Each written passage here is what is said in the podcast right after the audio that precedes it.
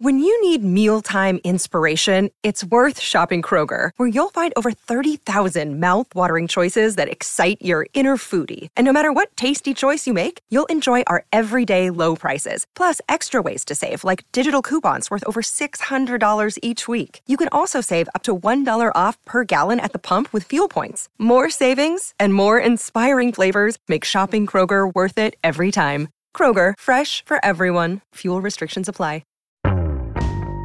Hey, I'm Brian Hiatt, and this is Rolling Stone Music Now. There's a new list on our website by Andy Greene called 50 Genuinely Horrible Albums by Brilliant Artists. There's some very obvious stuff on there, there's some stuff that is controversial, there's some stuff that is surprising, and above all, there is stuff that is awful. Although I do disagree with some of Andy's picks, as I will tell him. I do have Andy here to go through the list. We'll probably just hit the first 25 today and return to the rest later. I did notice some commonalities between these albums. One of them is contractual obligations, artists making albums that they didn't really want to make, that never seemed to yield anything good. Yes, it was a lot of bands at the end of their run that owed one more record and just kind of shat one out. The 80s famously were a tough time for veteran acts. It's not just the 80s, it's the mid 80s. I found this over and over again. There's so many times I would pick out a group's first album and it would be between like 80 six and 88 or something, this little window where the drum machines and the synths were so just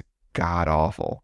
There was this feeling like you can't do what you actually do. You have to do some synthed out version of what you do. It ended up with some ridiculous results. They'd see Rod Stewart or Steve Winwood or Elton John with these giant hits that are on MTV, and they wanted that too. It was jumping on trend bandwagons that aren't really yours, like trying to be grunge or trying to be new wave or trying to be disco and failing and just being a, just being an obvious carpetbagger. Lack of sincerity, commercial desperation, or giving a producer too much power. You bring out some hotshot producer and have him make the record, and it's going to sound generic and not like you. There's two albums that involve Pete Townshend on this list. It's not that Pete Townshend is a uniquely awful artist, far from it. I think it's just your own knowledge of the Who and Pete Townshend that led you that unfortunately led to to picking on them a little bit. So the first of them is at number 50 and it's hard from 1982.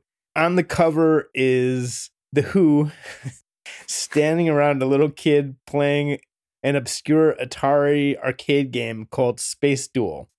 And I think it might be an anti-war statement. What's the war anti-war song on that album? It's called I've Known No War.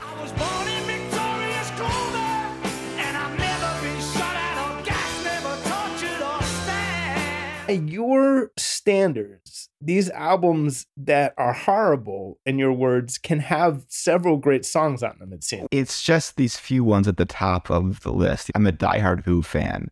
I love Pete Townshend's music solo and with The Who. And in the early 80s, he did a lot of great stuff. I love Empty Glass. I love All the Best Cowboys Have Chinese Eyes. We, I even love Face Dances. But what was clear was Pete was a heroin addict.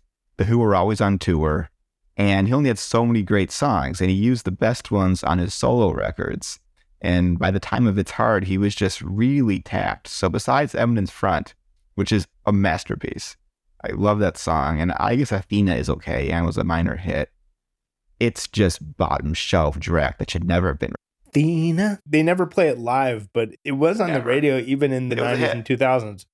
Eminence Front obviously is a really cool and atypical Who song. I think what's cool about it is they could not have possibly done that song when Keith Moon was in the band because he couldn't have kept still long enough to hold down a sort of funky groove like that. So that's obviously a good song.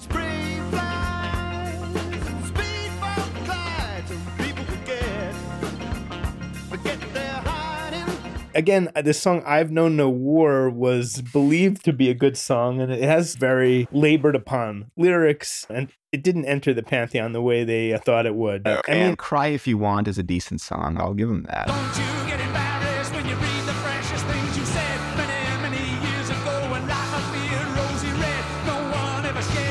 Number 49, you know what? This really is a bad album. Billy Joel's The Bridge, 1986 it's just tapped out. There's very little there. Yeah. And what Billy told me about it when I interviewed him about 10 years ago, it was that he had a daughter, he was in love, he'd been touring like crazy and recording like crazy, and he just wasn't that focused on his music. And even he admits it was half-assed, which is why for Storm Front, he just changed everything around and got rid of Phil Ramone, had a whole new sound. But that said, it's at 49 because the song A Matter of Trust is so great. There is a live version in which Billy Joel and Bruce Springsteen uh, trade off vocals on it. And that that is a, a very classic version of the song. It was at a benefit for was it for Obama or Hillary? It was Obama, it was 08. I was there. It was a glorious night. of course you were. It was and even Baby Grand is decent with Ray Charles, but most of his albums were really not have they didn't much filler like on them, man. This one's mainly filler. He has a whole duet with Cyndi Lauper that doesn't work. It's called A Code of Silence. It's just like nothing. Everybody's got a million questions. Everybody wants to know the score. What you went through. Big Man on Mulberry Street was I remember liking, but the arrangement is lacking. But that's not a bad song. That's a pretty good song. It's his worst record, and even he knows it. He didn't want to be making it again. It's like as simple as that. Especially in the old days. We were just talking about how Rihanna got to have all this time off. In the old days, when the record industry was more of a functioning machine, you couldn't get off the machine. You just had to keep going, even if you were Billy Joel, eh, even if you were as big as Billy Joel in the 80s. And man, number 48, I feel like I've talked about a million times, maybe not in this podcast. I'm fascinated with this album. It is a fascinating album, but it's not a good album. It, Van Halen's Van Halen 3 from 1998. And it is, of course, the album where Gary Cherone took over from Sammy Hagar. And I guess we've talked more about the circumstances surrounding this album, the abortive David Lee Roth reunion at the VMAs. I feel like we've talked about a million times. But yeah, the actual album, it's fascinating because a few things like Eddie Van Halen said that this was the first album he wrote sober. That was the claim. And once he broke through the block, that he was writing better music than ever and all this stuff. There were a lot of twists and turns to Van Halen during this period. They almost hired, or technically did hire for the space of a day, a very nice guy named Mitch Malloy, who has an amazing voice. He's a great singer, great looking guy, nice guy. I interviewed him last year, or was it the year before? I interviewed him not long ago about this crazy experience where Eddie was like, "You're in the band," and then he found that he was not in the band. Uh, and I frankly 100% believe him because it just matches how they did things. And you can also see why they'd want him in the band. He seemed very much like a good replacement for Sammy Hagar. But anyway, what Mitch told me is that Eddie played him these instrumentals for what became Van Halen 3, and he was like, Ugh. he didn't see the potential in them, and that really hurt Eddie's feelings, which again may actually have been a factor in why he wasn't ultimately the singer. These songs, these instrumentals were not focused. They go in and out. Sometimes seem like they have more than one chorus. One chorus is better than the other, but then it doesn't come back. They also didn't have a real producer who could tell them, Yeah. like, no, that's the good part. I've listened to this quite a few times looking for, like, for example, the song Without You, which I guess was a single,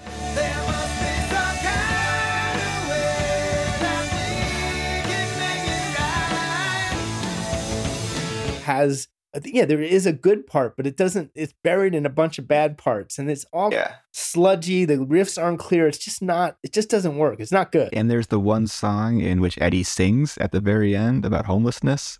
That's a pretty embarrassing moment. The thing is if roger waters can do arena tours singing the way he does is he like that much of a worse singer than roger waters? It's more just the van halen context. He's about a roger waters level singer. He's fine. But it's just like this sort of a sort of socially conscious van halen ballad sung by eddie van halen just didn't work. And gary cherone doesn't really have it. Okay what gary would say is that he was being pushed to sing more like sammy hagar than was his want.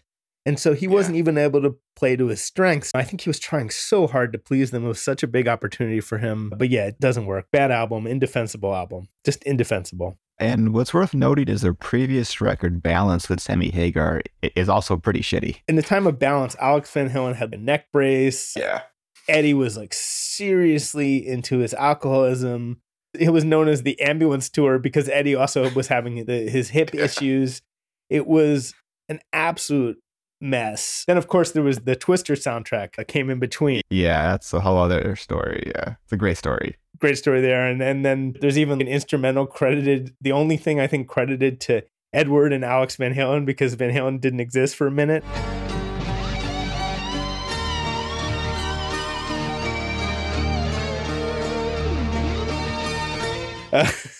Yeah.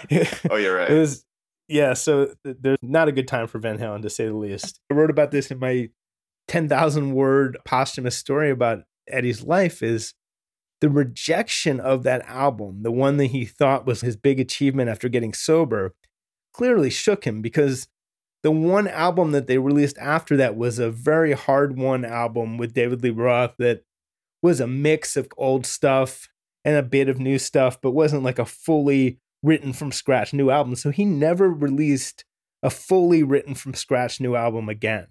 So it obviously No. had a huge impact on him. Number 47, yeah, I don't know what to say about this. The Grateful Dead's Built to Last is this 1989 album. I, I don't know why anyone would expect a Grateful Dead studio album in 1989 to be good, but tell me about this album, Andy. It's a weird thing that this thing started happening in the mid 80s where like the Moody Blues and the Beach Boys and the Grateful Dead had these ginormous hits. Like it just out of nowhere. Touch of Grey. It must be getting early.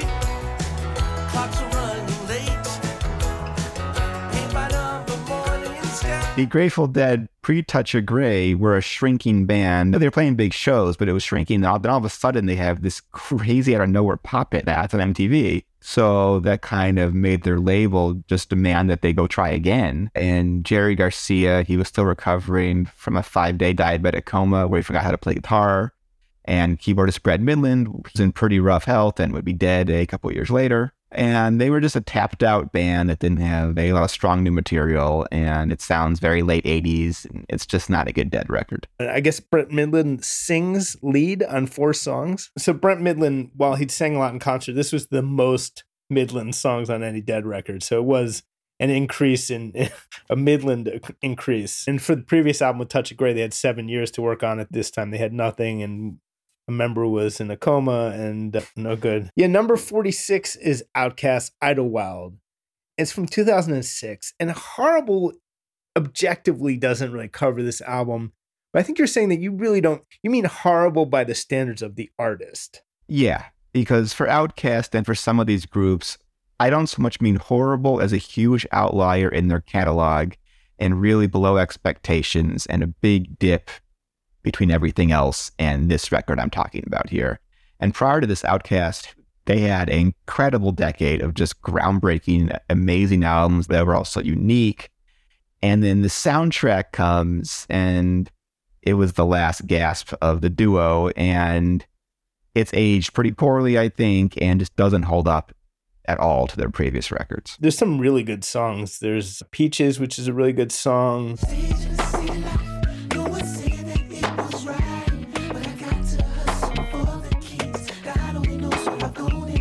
Right, but there's no Miss Jackson or B.O.B. or anything in that same universe. Yes, and the idea, as on the track Idlewild Blue, of merging hip hop with Delta blues is really interesting. I mean, no one really did that besides like Beck or somebody. So it's a cool idea in theory. In practice, it falls a little flat. It was all connected to this movie, and People, people,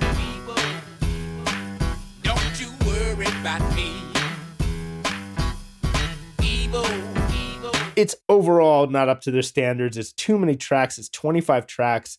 Probably at least a quarter of it is very good, which is why it's not horrible per se. But yeah, it's not. It's for an It's- OutKast album. It's disappointing. For sure. They Yeah. Uh, were done. That the previous record was two solo records. This was a duo that no longer wanted to be a duo. Any group that doesn't want to be a group making a record, there's always going to be trouble. That's Yeah. another commonality here. So number 45. Now, see, some of these are horrible by the, only by the standards of the artist, and some of these are really horrible, like unlistenably horrible. And I would say that number 45, Willie Nelson's Countryman, is it's just it's really bad. I tried to listen to it. It doesn't I think someone I think our reviewer at the time said he sounds disconnected from the sort of slick reggae tracks. So it's Willie Nelson doing a reggae album. Not only does he sound disconnected, it sounds like he doesn't even know he's singing reggae. It's like he's just singing and then there's this reggae track underneath him. It's just really bad. Part of it is that Willie has done so many records over the years, like a hundred some records, and he's willing to try anything. And he's had big success by doing the standards and doing so much other stuff, but he just wasn't born to do reggae. It just really doesn't work. His cover of The Harder They Come by Jimmy Cliff is listenable. I'm gonna get my share now of what's mine. Harder they come. And it's interesting to have Toots show up to join him for Johnny Cash's I'm a Worried Man. Place I go to draw my pay. Close the door on me today.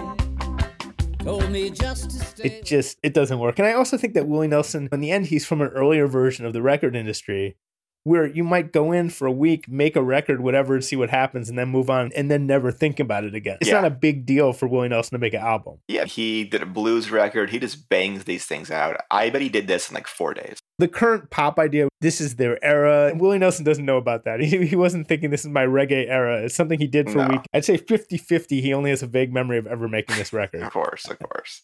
I think you could probably propose right now him making a reggae album, and he'd be like, "Oh, interesting idea. Maybe I should Yeah. make one. Yeah. See how many times if- you can get him to do it." But his voice sounds good. He's such a great singer that he almost that there's moments which he almost pulls it off, but not really. Number 44 is REM's Around the Sun, 2004. And this is sort of an easy one because it's one of the ones that the band themselves have disowned. Peter Buck said the meanest things you could imagine about it, that it's not even listenable. Sounds like a bunch of people that are so bored with the material that they can't stand it anymore. What Michael Stipe said in response was he thinks the songs are good. And this is actually a common thing for the bad album. The songs are good, but they just didn't perform them very well. And it is true Yeah. that the opening track, Leaving New York, I always kind of liked.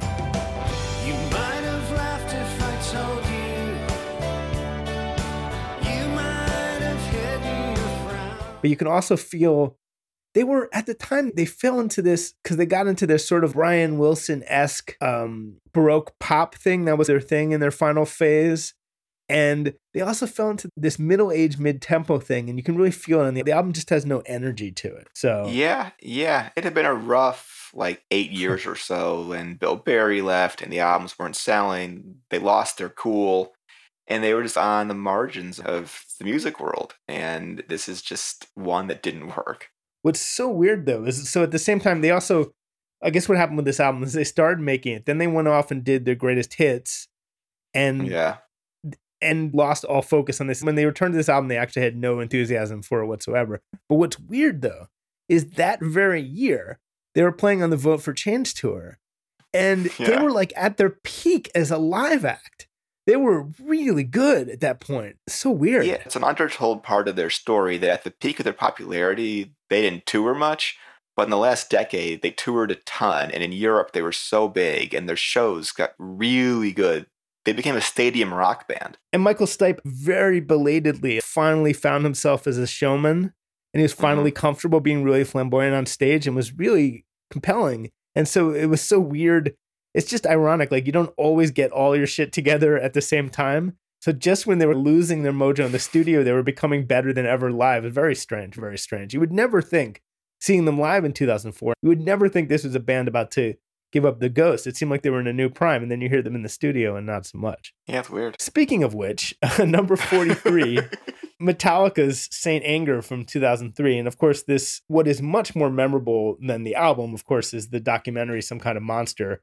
Still one of the greatest music documentaries ever made.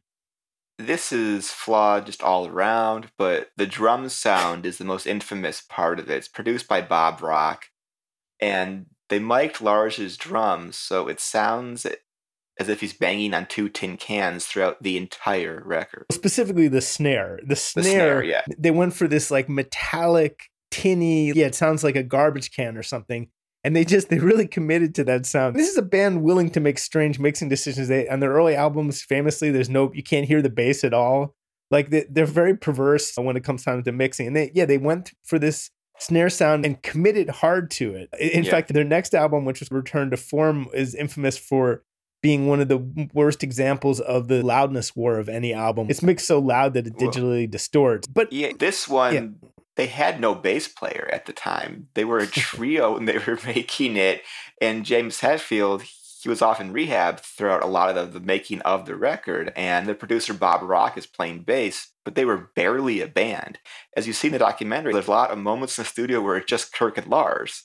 And they couldn't do much as the two of them. So it was just a freaking fiasco. one of the things I looked at in this list a couple things. Could this be an album that someone someday will be like, this is actually a buried classic? And or if this album had never been released and it was suddenly released, would people be like, holy shit, this is kind of amazing? And with Saint Anger, I can see a little bit of that. The sort of crudity of it, the way it has a, almost a punk rock energy and, and not the sort of virtuosity of other Metallica, there's something cool about it. And I also really like the line, my lifestyle determines my death style. My lifestyle determines my death style. My lifestyle determines my death style. Because that's very true. Yeah. You can't argue with that. That is a factually true Yeah. for And, all of us. And that was rehab. But there's so many of these lyrics are out of James' experience in rehab. Uh, but yeah, and yeah, I could see someone taking some perverse opinion like it's actually one of Metallica's best albums. I don't personally think that, but I, it's conceivable to me that someone would uh, would take that position.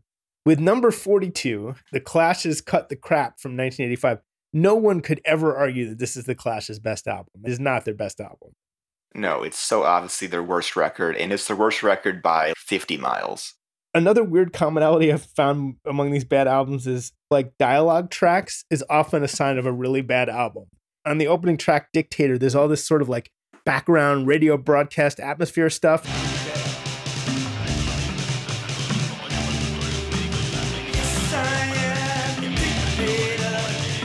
There's a bunch of albums that have either spoken word dialogue or radio snippets. It seems like anytime you're trying to do that stuff, you're maybe covering up for bad songs or trying too hard. Yeah, that this is barely the Clash. They fired Mick Jones, who was their guitarist, and he was one of the key songwriters. They lost both their drummers essentially. That's Topper Headon and Terry Chimes. So this is just Joe. This is just Joe Strummer and bassist Paul Simonon.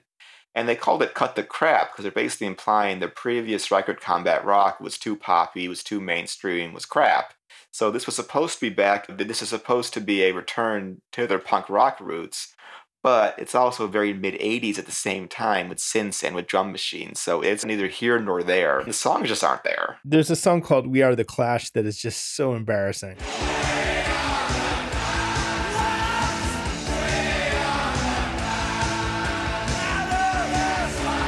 Yeah, because they weren't the Clash. It was half the Clash. And it, this just wasn't their time. And it was just three years earlier. They were the coolest band in the world. They had the biggest hit in the world. They were playing stadiums with The Who. It fell apart so quickly. What's weird is that with Big Audio Dynamite, which Mick Jones would start soon after this, a lot of the things that don't work on this record did work for Big Audio Dynamite, which is weird. Right. Yeah, a big part of the Clash was the push and pull between Mick being into hip hop and more modern things and Joe being more into rockabilly and punk. And they met somewhere in the middle. And that's what made them work. This didn't have that push and pull. It was really just basically a Joe solo record. So number 41 is the Van Halen 3 of Genesis Records. It's called Calling All Stations. It's from 1997 and I guess they had a dude named Ray Wilson come and sing for Genesis for a while. Yeah, and he was a Scottish grunge singer, which is a weird combination, but he was in a Scottish grunge band. He was in his mid 20s, and he was a good singer, but he was replacing two of the most famous singers of all time to some degree, which is Phil Collins and Peter Gabriel. And when he joined, the album was sort of half done, and even he told me about two years ago or about a year ago that even he knows that it just didn't work. That there's a few songs I love. The Dividing Line is a really good prog song, truly great.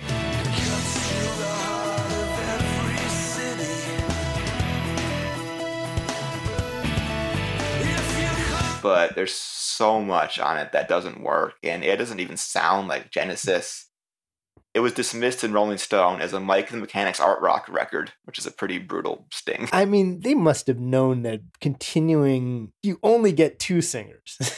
like, it's No, the same, it really is the Van Halen 3. they didn't know that because their previous record which was released at the height of grunge was we can't dance had seven hits off of it and they played football stadiums.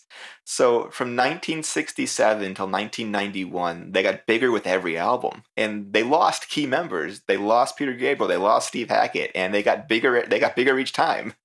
So they figured okay great. Now with this one it'll be even bigger. But no. It's that Spinal Tap logic when Nigel leaves the band, when Nigel Tufnel leaves the band, founding guitarist, they start talking about how we've had many members leave. Just like they start talking about drummers who were in the band for six months. So it's that exact non-logic of yeah, it's all the same. We can always we can carry on.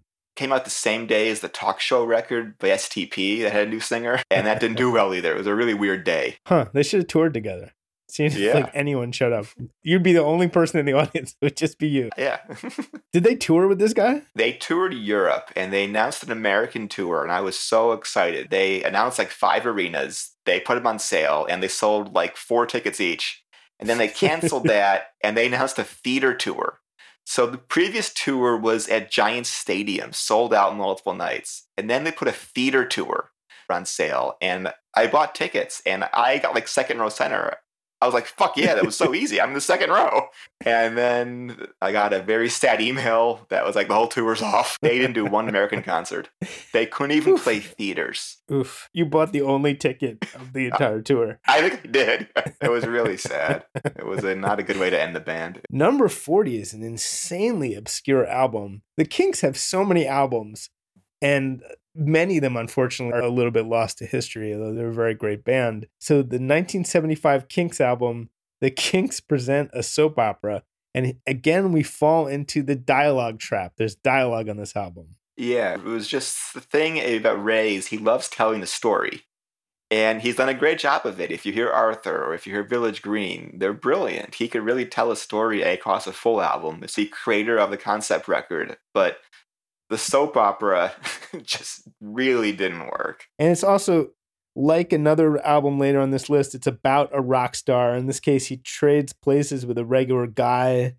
Like you can just feel it failing as you describe it. Yeah, and Ray Davies did love stories, but it seems like he forgot to write a song. Is there even one good song on here? And I don't think there's any. And this started as a television play and was turned into Eh, this record. It's a shame because the Kinks in the 70s, they have lots of great records that have been totally forgotten. It's just this is not one of them. This is song "Ordinary People," and he's just like doing spoken word about what he's gonna do when he switches places with this guy. It's it's not it's not not good. It's like another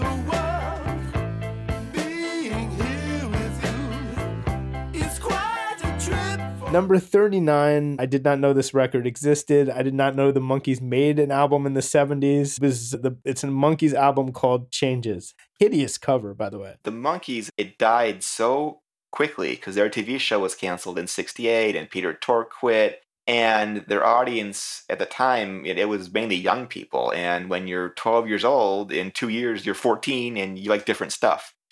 So the Monkees just collapsed. And then by 1970, it was just Davy Jones and Micky Dolenz. And this record was just the last record on their contract. They wrote none of the songs. It's just complete dreck that they have disowned a million times. And what's the uh, worst song on the album? Yes, play Acapulco Sun. But tropical theme, it's a bad bad sign. Take my hand and walk with me down along the sea. What's funny is that Peter Tork and Michael Nesmith, that they were the two musicians in the band, and they were gone at this point. So it's like just two actors, basically. So number 38 is Prince's Chaos and Disorder. And this is from 1996 when he was in the middle of a deadly feud with Warner Brothers. And this is a sort of a contract fulfillment album. But what's cool about it to me, and what I always liked about it, it is like this slightly unhinged rock album for the most part, although it's missing the best rock stuff he had at the time. But what I would say in defense of this record is if it had never come out and it came out today, total guitar rock Prince album from the mid 90s that no one's ever heard, and people heard it now, they'd be like, oh, there's some cool shit on this. Sure. I think that Prince has made worse albums. I'm not sure about this one. Yeah, I think it's a fair point. I, I think part of this was expectations at the time and the knowledge that he made it against his will and was at war with his label and was holding back his best stuff. It felt like he was half-assing it, and you could hear it in the songs that the Prince at 96 that, that he was capable of just much more than this. Like Dinner with Dolores. Dinner with Dolores. Must be some kind of. At this point, he was still so much at his peak that he was incapable, even what he thought were his throwaways were not actually that bad. But I think Rave Unto the Joy Fantastic, which was this kind of forced, thin, Clive Davis is not that good. You know, there's some other ones that are, and some later ones that aren't that good. But I don't know. Yeah, all Prince, though. I mean, Prince. It's hard to, to gauge. Prince rarely got Yeah. that terrible. I have to say. Yeah, it's an overwhelming catalog. There's so much stuff. This one seemed to me the one in which he wasn't trying hard. Hey, it's Kaley Cuoco for Priceline. Ready to go to your happy place for a happy price? Well, why didn't you say so? Just download the Priceline app right now and save up to 60% on hotels. So, whether it's Cousin Kevin's Kazoo concert in Kansas City, go Kevin, or Becky's Bachelorette Bash in Bermuda, you never have to miss a trip ever again. So, download the Priceline app today. Your savings are waiting. Go to your happy place for a happy price. Go to your happy price, Priceline. What's up, everyone? It's Reality Steve, your number one source for all things Bachelor Nation and reality TV. Every day, I'm giving you the behind the scenes juice and your info on all your Bachelor Nation stories and also interviewing some of your favorite reality stars. My name has been synonymous with spoilers, but I'm so much more than that. Give me a listen. The Reality Steve Podcast, part of the Bleav Network. Just search B L E A V on YouTube or wherever you listen. Number 37, kind of a cheap shot. Number 37 is Fleetwood Mac's Time, a Fleetwood Mac album, correct me if I'm wrong, without Lindsey Buckingham and without Stevie Nicks. Yes, but there is Bekka Bramlett, who I just interviewed actually, who's the daughter of Delaney and Bonnie, who was taking on the role of Stevie Nicks essentially.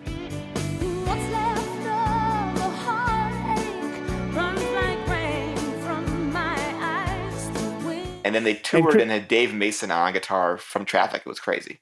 And Christina's still in the band. But Yes. the thing, listen, Mick Fleetwood was indomitable. He would not stop no matter what.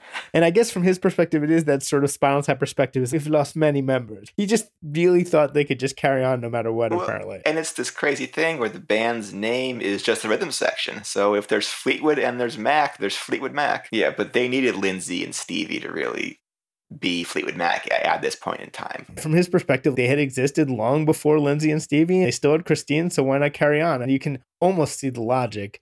And I, Christine did some decent songs. Uh, you said you mentioned "I Do."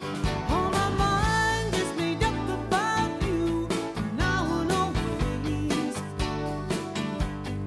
and all over again.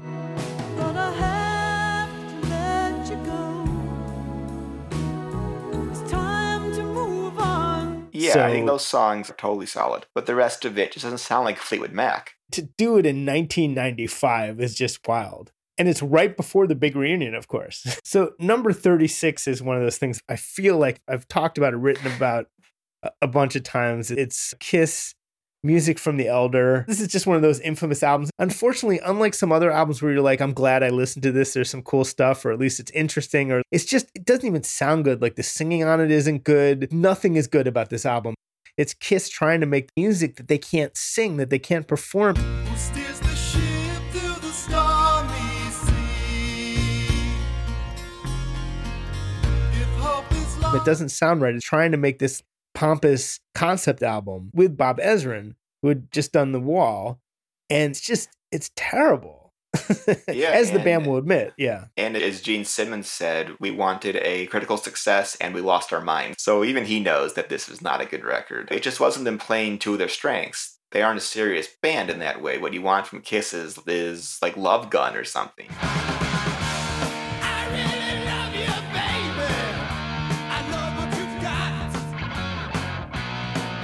Don't want The Elder. This is one where it's it's not subtle. You listen to it and you're like, this sounds bad. It's amazing that they at some point when they listened back to it, they weren't like, this is not releasable. This is terrible. Number 35, continuing your just endless picking on Pete Townshend and the Who, is Pete Townshend's 1993 album, Psychoderelict. And here we have the dialogue beast strikes again. This is actually one of the most infamous examples of spoken word dialogue. Pumped up, I think, by the success of Tommy on Broadway. He thought he could do anything. He was ready to do this ambitious rock opera radio play thing. It had so much dialogue, and people hated that so much that he released an alternate version with no dialogue because it made it. You start listening to music and then people start talking. It's not even, there's no precedent for this. There's no album ever made that works that has a bunch of people talking over the music, doing performed dialogue. It's hideous. But it all was him trying to do a Broadway play. He even tried to do it with the Tommy producer. So he was trying to do a blueprint for the play without thinking that as a listener, this is absolute torture. But what's interesting is he's such a good writer that on later tours in the 90s, he played English Boy and I'm English boy. I was brought up right. Hold me down. And I played Now and Then. had no idea what was in your mind. I'm not yours, and I was him. Solo acoustic, and they were beautiful. They're really good songs. It's just those two songs, but they're great. But the versions on the albums are so hideous, so poorly produced, so buried in glop that you can't even tell that they're good songs.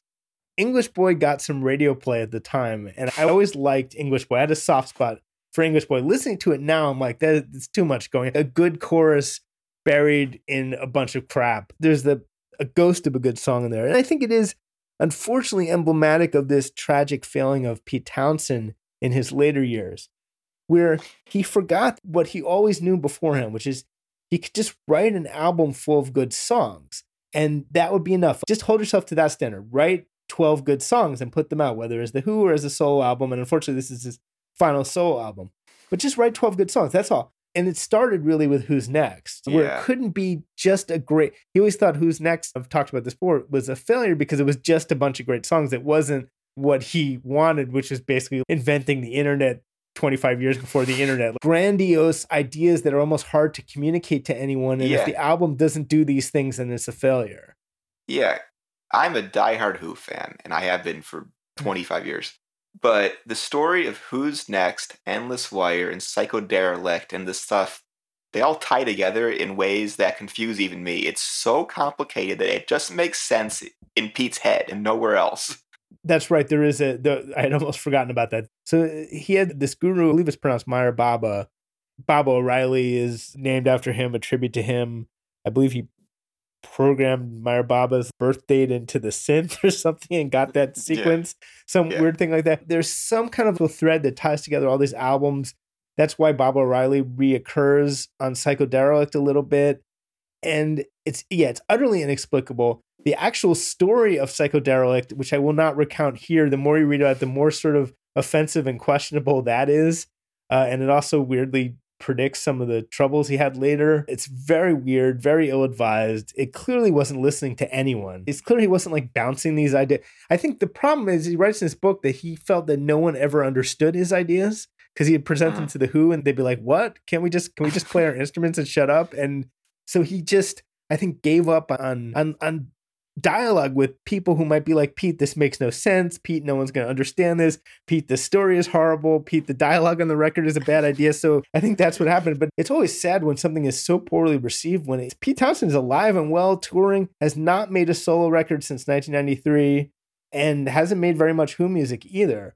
And so obviously he's never really talked about, it, but I'm sure the bad reception of this album scarred him pretty hard. I'm sure it did. And that last Who record they put out in 2019, which is just called Who, there's a few good songs on there. He has he can still write a song. It's just so rare he puts them out. Pete Townshend gave us enough great songs. It's all right. And number 34, Aerosmith's Nine Lives, and that's 1997. It's always bands can only pull off their sort of comeback, their second live, their third live, their nine live. They can only pull it off for so long. It's very funny that it's named Nine Lives because it was about the time when this remarkable, one of the most remarkable comebacks in the entire history of the music industry. It's about the time that it was starting to sputter out. They did everything they could all these years, getting all these co writers, trying so hard to write hits and have these great videos. And there are three songs that were all the same song Crying, Crazy, and Amazing. Amazing. They were all hits. They, they all had Alicia Silverstone, right? All three of those? Yes, they did.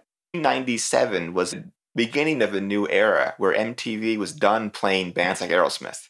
It was Hanson and the Spice Girls starting, and there was no way to really get these songs out there. There's a song called Pink on that record that's pretty good. Pink, it's my new obsession.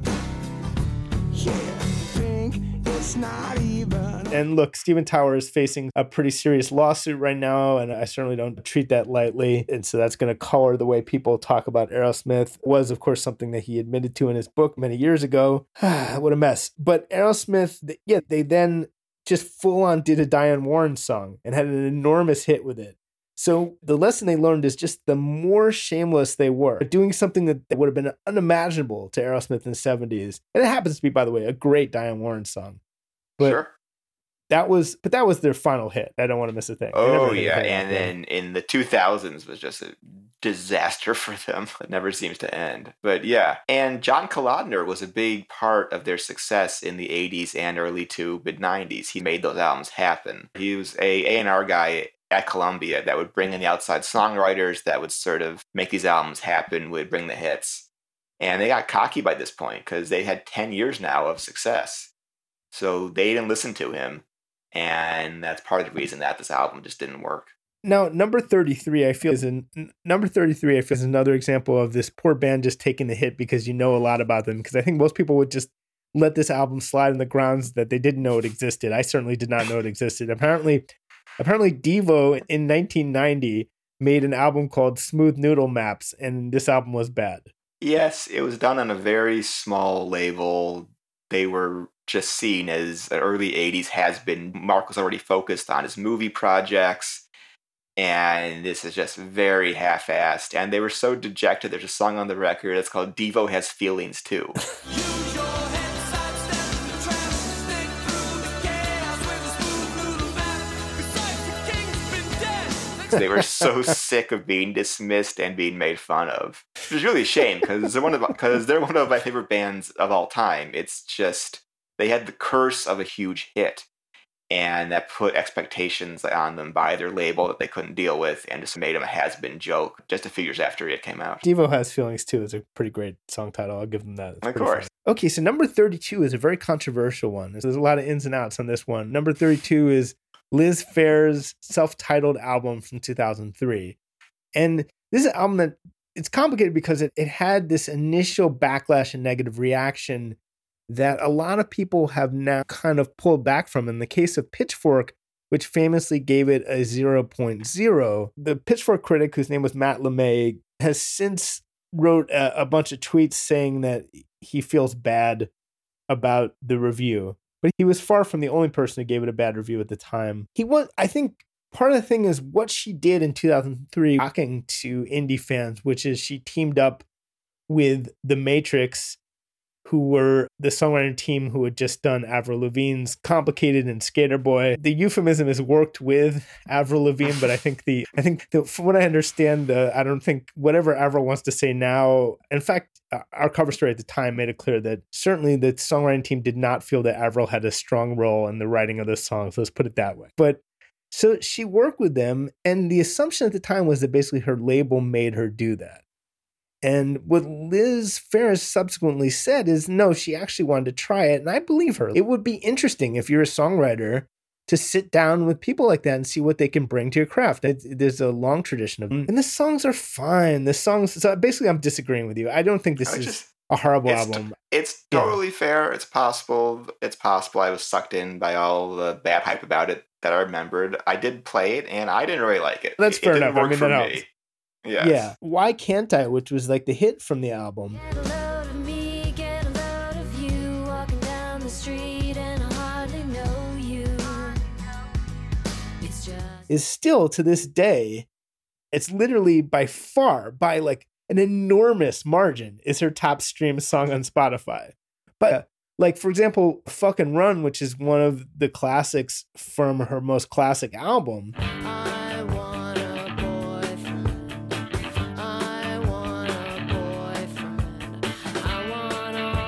has six million streams, and "Why Can't I" has thirty-four million. Exile in Guyville is an amazing album from 1993, but like no one heard it comparatively. And I think she wanted people to hear her music.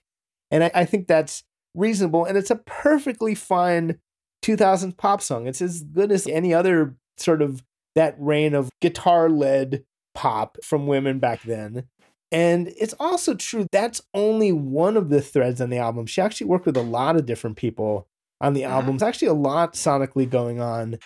And it's yeah, it's all a little bit more quote unquote professional than the cool indie stuff she was doing. See, but I, it's not as much of a break as it might have seemed at the time. There's Pete Yorn stuff, which is totally different. I think Michael Penn. Yeah. I just don't think it's a horrible album. Okay. Mm-hmm. Played again. I will have oh, I will have a more open mind. I'm very willing to be wrong about this.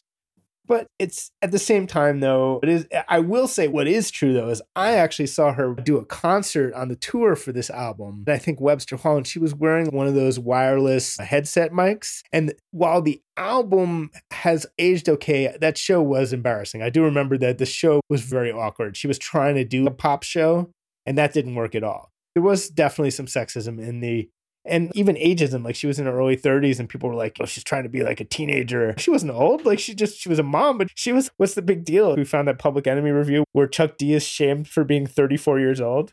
right? Yeah, it's ridiculous. How dare he continue rapping? It's just Yeah, weird. So number okay. 31 is Weezer's Raditude, and this is a band, as you point out, that.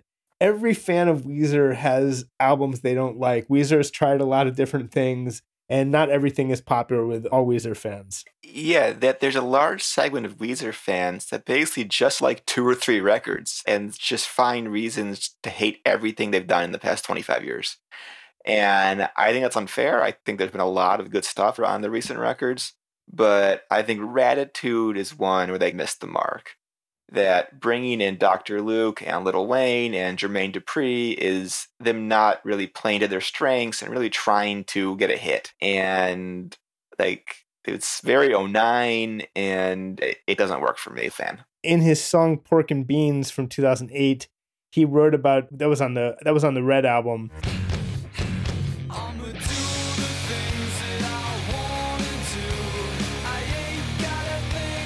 And he wrote about basically his label pushing him to to work with Timbaland, which I don't think actually happened on this album, but he, the equivalent did. And it is hundred percent true. I'm sure that he was being asked by Jimmy Iovine to work with Timbaland. When you look at, I, I'm going to ban bringing up on this podcast soon, but the Chris Cornell Timbaland album from that time. Uh, yeah. But like, very soon, when no one is going to be allowed, including me, is ever going to be allowed to mention that that album. But Timbaland knows the way to reach the top of the charts. Maybe if I work with him, I can perfect the art. And, then so- one year later, yeah. he brings in Dr. Luke. Can't Stop Partying, which is very few people's favorite Weezer song, I would say.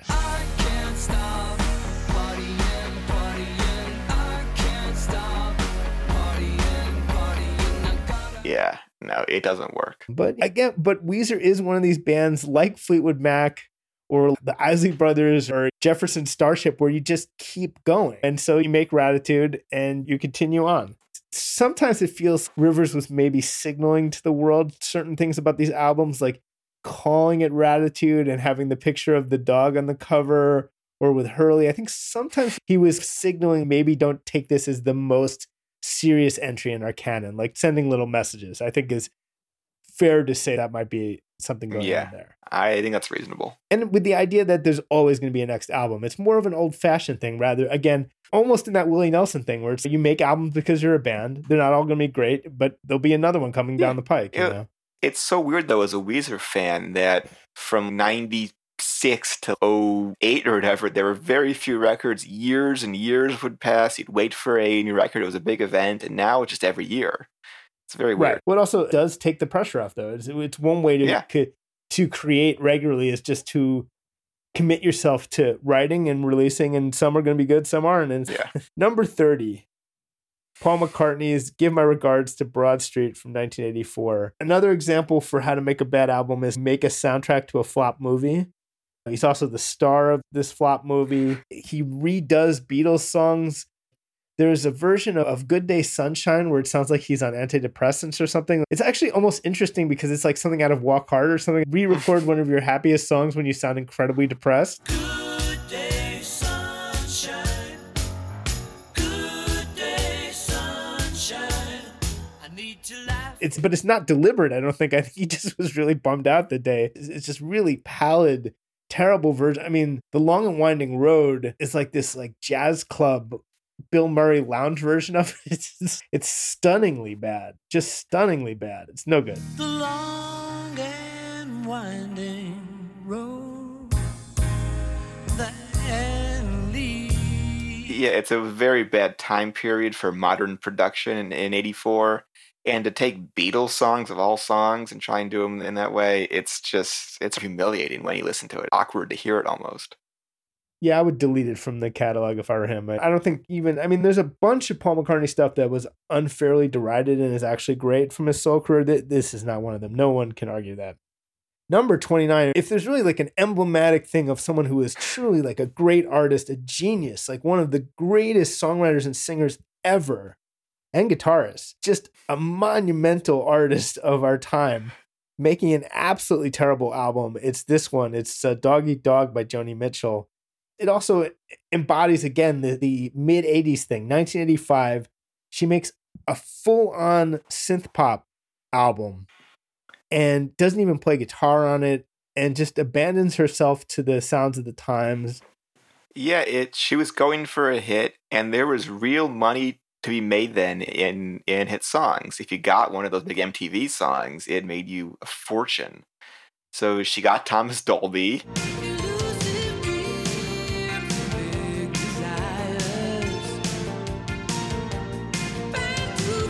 and Don Henley and Steve Lukather, who was from Toto, and just went for it. But oh my god, it's really bad. I think there was like there's a couple songs where I felt like it was working for me. But my understanding from from people like Thomas Dolby is that she wasn't really working with these people. She wasn't accepting what she was being given. She was trying to learn the sense herself. She was trying to pick it just she was just out of her depth. Yeah, she was just in too alien territory to do anything decent. It's just baffling. I think she was eh, very unhappy in her personal life at that time. Is this an album where someone could be like, actually, this is one of Joni Mitchell's best albums? Actually, it's classic. No, I don't think anyone could could do that. It's so hard to break through the production to hear it. Oh yeah, no, yeah, it's the embodiment of this problem of mid '80s production. Just can ruin anything. We called it an unpleasant listen, I guess, in, in our review at the time. Yet number 28, I don't even know why you bothered with this one. Who the hell knew this album existed? How did you even encounter an Allman Brothers Band album from 1981? was aware of Clive Davis's attempts to make them an 80s hit making band, and this is the record. Why did Jaimoe, their drummer, why did he leave? What hot gig did he have that was better than being an Allman Brothers Band? I think they were fighting with him with money issues because in the late 70s, like things got weird. Gregg married Cher. They broke up about 10 different times and reformed a million times, and they were just in rough shape. And they're trying to do their classic sound and be modern and get a hit. I'm confused by this one. Why did this stand out? I'm genuinely asking, why did this stand out to you enough to include in this list? Because they're a great band. And in the 70s, Yeah. they were awesome. And this was them trying to do something else and failing. So to me, that's interesting. I'm listening to a song called I Got a Right to Be Wrong, and it just feels a little forced.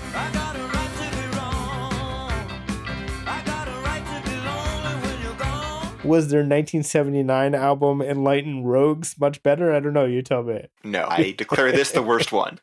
I would put this on the 50 albums that no one ever needs to talk about in any context, Oh, but I feel you. Number Okay. 27, Run DMC's Crown Royal. I remember when this came out.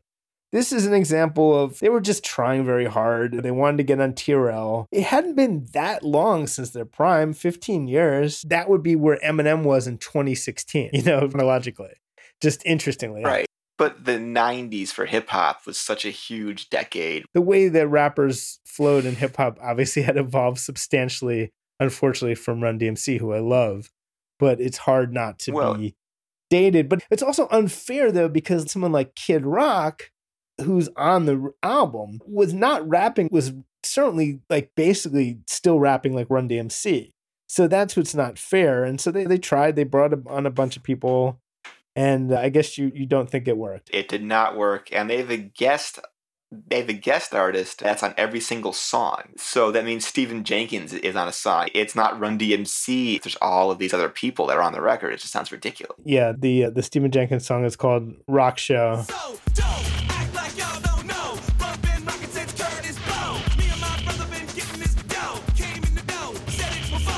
It just some bands just are their era and their moment, and there's no way to go beyond it. And they are the '80s, and they were Yeah. great, and they, they changed the world a million times over. And I love them, but they couldn't make it work in even the '90s.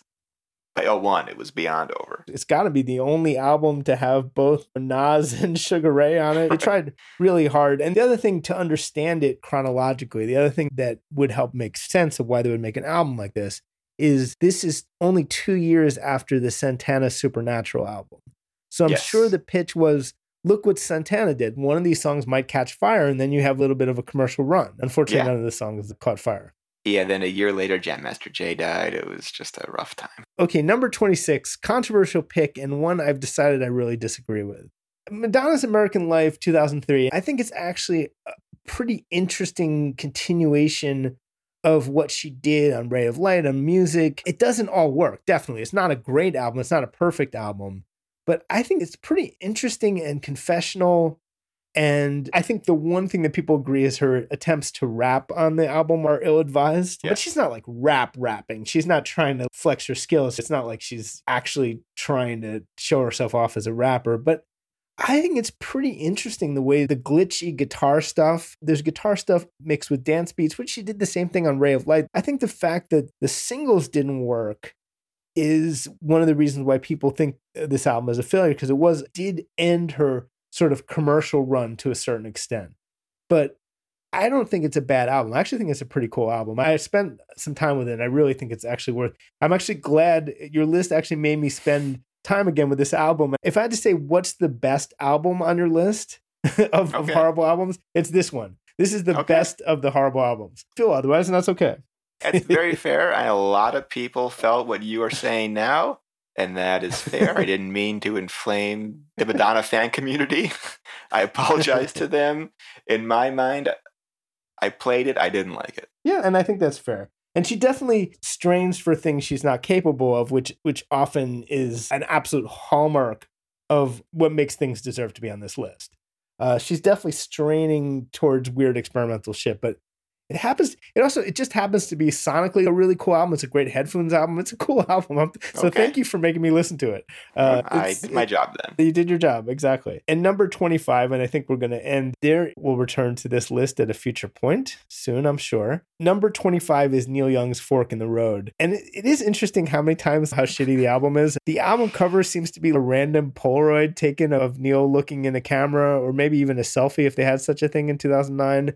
But it's a really half-assed album cover and a really half-assed album. I guess Neil has always had a thing for lyrical literalism to a certain extent, although sometimes he'll take off in the most beautiful metaphors and something like Thrasher, but sometimes he's just very literal. Long May You Run is about a car, and so is every fucking song on this album is about this electric car he made and about the sort of the situation of gas cars. And it's mind numbing, it's literal. It's not long after he made the album with Let's Impeach the President, which was another one that had just very literal and boring. He's making these message albums. It's really bad. Yeah, it was tough picking his worst album. It was partially because I'm a super fan. I love Neil Young. He's almost my favorite artist. But the past 25 years, there's a lot of records that are supremely half assed, where the lyrics feel more important to him than the actual music. And at this moment, he really thought that he was going to create a car that would change the world, that would end the combustion engine, and you would plug it into your house at the end of the day and will power your house. He really thought that he was going to make Tesla. And every single song on this record is about that process. And it's just, it's a, it was a great idea. I applaud him for it. But just musically, just my God, it's just one song that's after another that's boring. She looks so beautiful with her top down. Let's jump inside and take. on the same subject. She loves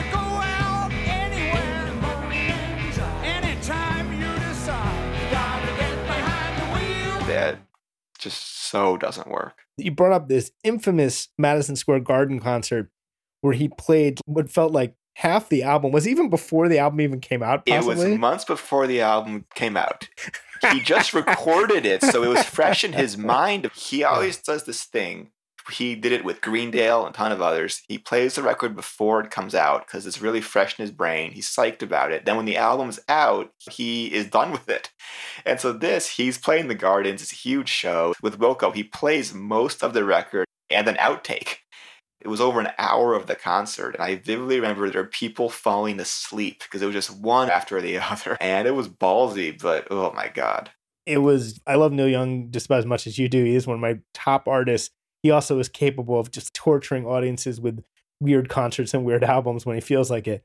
And you look at the set list and it's, oh, he actually played a, like a lot of classics that night. Oh yeah, sure. Like he, he played some of his best songs. He played Everybody Knows This Is Nowhere and Powderfinger and Cortez the Killer and Cinnamon Girl. And yet, because the middle, the needle and the damage done, but because the middle of the concert was taken up by so many of these songs that no one had ever heard before that were also very bad. It's all you remember. It was just, it's just a brutal. I think he did. There's one point he did, I think, four in a row. And five even, that, yeah. Yeah, and it's just app. It was, it, and he lost the audience. He lost the entire audience. He was standing in front of an arena who none of whom none of the people in the arena were enjoying what he was doing. They didn't care, and then he kept and he probably punished us with a bunch of extra. The less energy we gave back, the probably more he hit us with. Yeah. But that was yeah, it's so perverse, and yet still better than the Greendale concert I saw. I think. Anyway, that's a actually weirdest concerts is another podcast, but that's a whole other story. But anyway, Yeah. there's 24 more of those to go. We'll return to it at a future point, and definitely check out Andy's list. And I've taken the part of the entire internet arguing with Andy. That's what these lists are good for. 50 genuinely horrible albums by brilliant artists. Andy, thanks for taking the time. Sure, I'll see you next time. And that's our show. We'll be back next week. In the meantime, subscribe to Rolling Stone Music Now wherever you get your podcasts. And please leave us five stars and a nice review on Apple Podcasts and Spotify because that's always appreciated. But as always, thanks for listening, and we will see you next week.